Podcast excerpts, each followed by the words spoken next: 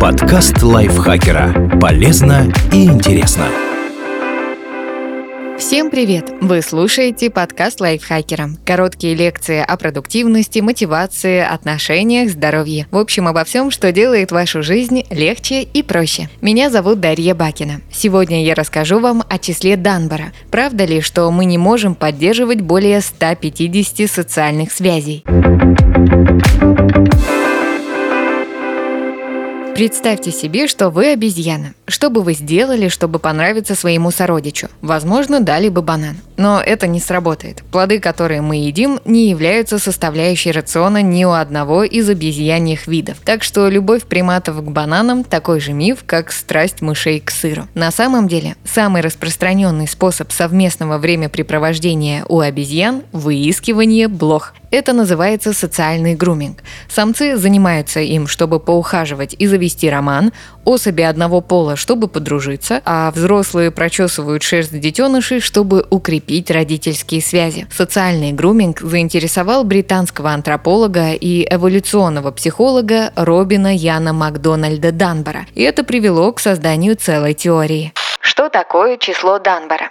В 1992 году Данбар решил выяснить, какое отношение имеет размер мозга приматов к их способности устанавливать социальные связи, и начал рассчитывать, как часто разные виды всяких мартышек вычесывают друг другу блох. В итоге он обнаружил корреляцию между количеством социальных связей, которые могут поддерживать приматы, и объемом их неокортекса. Это область коры головного мозга, отвечающая у них за высшие нервные функции, а у людей еще и за мышление и речь. Оказалось, что чем неокортекс больше, тем легче примат с помощью груминга налаживает контакт со своими сородичами. Соответственно, таким особям проще организовываться в группы. Так легче защищаться и от хищников, и от других таких же обезьян. Данбар изучил 38 видов приматов, математически устанавливая корреляцию между объемом мозга и количеством социальных связей, которые заводили объекты его исследования, а затем решил экстраполировать результаты на людей. Оказалось, Оказалось, что владелец среднего человеческого мозга может иметь порядка 148 стабильных социальных связей. Позже число было для простоты округлено до 150. Это и есть число Данбара. Пытаясь проще объяснить свою идею, исследователь заявил, что 150 – это количество людей, к которым вы могли бы без смущения подсесть и выпить за одним столиком, случайно столкнувшись с ними в баре.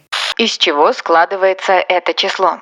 Позже Данбар расширил свои выводы и предположил, что социальные связи разбиваются на типы в зависимости от того, насколько близко мы знаем людей из той или иной группы. Лучшие друзья и семья около пяти человек. Это те, с кем мы проводим больше всего времени и чувствуем особую близость. С ними мы можем поделиться сокровенным и получить поддержку. Приятели около 15 человек. С ними мы контактируем довольно близко, но уже не настолько, как с людьми из первой группы. Мы не ждем от них такого же понимания, но они все равно нам рады. Коллеги, дальние родственники, знакомые. От 35 до 50 человек. С этими людьми мы пересекаемся ситуативно, но регулярно.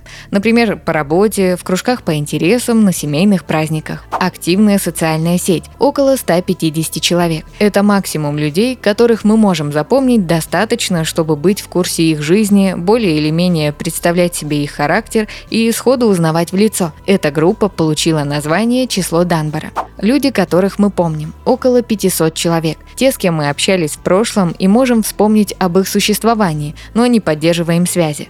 К этой и следующей группе также можно отнести ваших друзей и социальных сетей. Люди, которых мы знаем по именам, но не лично. Примерно полторы тысячи человек. Это может быть не только коллега из соседнего отдела, о существовании которого вы слышали, но и Илон Маск, Тейлор Свифт и прочие селебрити. Данбар считает, что количество людей в каждом таком слое обычно не превышает указанных значений, но люди из предыдущей группы учитываются в последующей, то есть цифры 5, 15, 50, 150, 500 и полторы тысячи не суммируются, а вкладываются друг в друга. Как число Данбара связано с языком? По расчетам Робина Данбара, максимальное количество друзей и знакомых у самых социально активных приматов может достигать 80. У людей же этот показатель, как мы поняли, примерно равен 150. Почему так? Обезьяны, по мнению исследователя, заводят друзей крайне неэффективным способом – поиском друг у друга блох. И чтобы набрать 150 и больше знакомых, им в буквальном смысле придется вычесывать паразитов у своих сородичей половину свободного времени. В итоге у них банально не остается времени на еду и сон, поэтому 80 – обезьяний потолок. Люди же придумали такой эффективный способ коммуникации, как язык, и наше вербальное общение позволяет выразить куда больше, чем ласки мартышек, и при этом затрачивает меньше времени. Робин Дамбо рассчитал, что если бы мы не умели говорить, то тратили бы по 42% нашего времени на то, чтобы расчесывать знакомым волосы и ухаживать друг за другом прочими способами. Очевидно, что такая цивилизация вряд ли смогла бы изобрести колесо, кофемолку и телескоп Джеймс Веб. Какие доказательства есть у этой теории? Данбар нашел в подтверждение своей теории много примеров из истории. Человеческий неокортекс сформировался в своем текущем виде в эпоху плейстоцена. Это около 250 тысяч лет назад. В те времена сообщества охотников-собирателей состояли из 100 или 200 членов, что примерно соотносится с числом Данбара. Около 150 земледельцев обитало в среднестатистической деревне эпохи неолита. Основные воинские подразделения подразделения армий прошлого, например, греческие и римские, состояли в среднем из 150 человек. 150 жителей было средним числом для деревень в графствах Англии эпохи Средневековья. Данбар отмечает, что сообщество, состоящее из 150 человек, будет стремиться держаться вместе, а если оно увеличится, то распадется на отдельные группы. Где применяется число Данбара?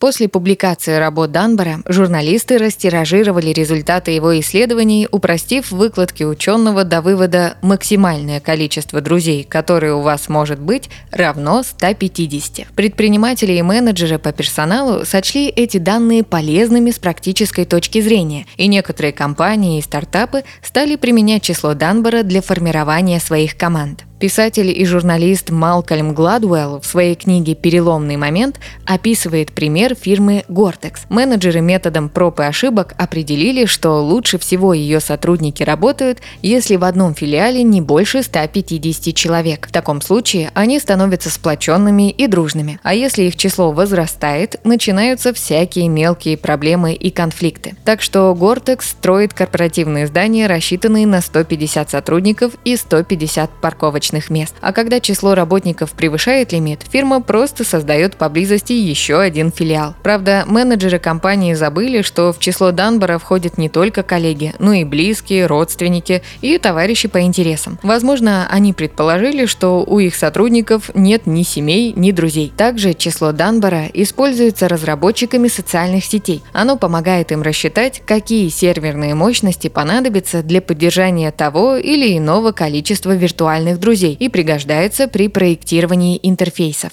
Почему число Данбара подвергается критике?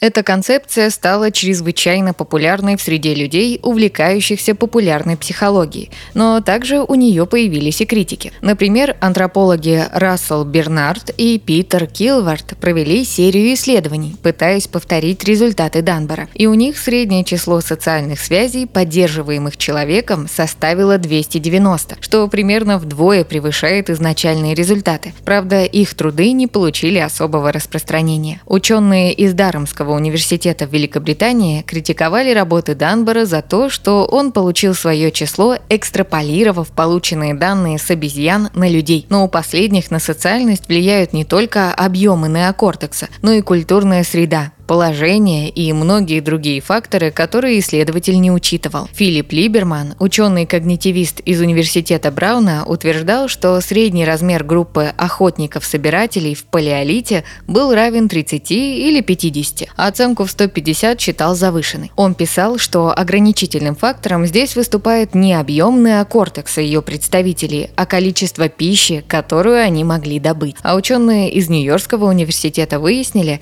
что размер мозга мозга у приматов определяется в первую очередь диетой, а не социальностью. Шимпанзе, которые не часто едят мясо, и гориллы, предпочитающие вегетарианскую диету, имеют куда меньше ресурсов, чтобы вырастить такой же развитый мозг, как у Homo sapiens. Исследователи из Швеции перепроверили работы Данбора и предположили, что его выводы как теоретически, так и эмпирически не обоснованы. У них среднее количество постоянных социальных связей колебалось в пределах от 4 до 520. Антропологи вообще усомнились в возможности вывести число общее для всех людей. Слишком уж большой разброс. В общем, однозначно подтвердить или опровергнуть теорию Данбора просто невозможно. Так что верить в красивое число или нет – ваше дело. Но если вы владелец бизнеса, то создавать филиалы, в которых будет не больше 150 сотрудников, вполне неплохая идея. Спасибо Дмитрию Сашко за этот текст. Подписывайтесь на подкаст Лайфхакера на всех платформах, чтобы не пропустить новые эпизоды. Ставьте ему лайки и звездочки. Это помогает узнать о нас новым слушателям. А еще включайте наш подкаст «Слушай, это просто». Он объясняет сложные вещи доступным языком. На этом я с вами прощаюсь. Пока. Подкаст Лайфхакера. Полезно и интересно.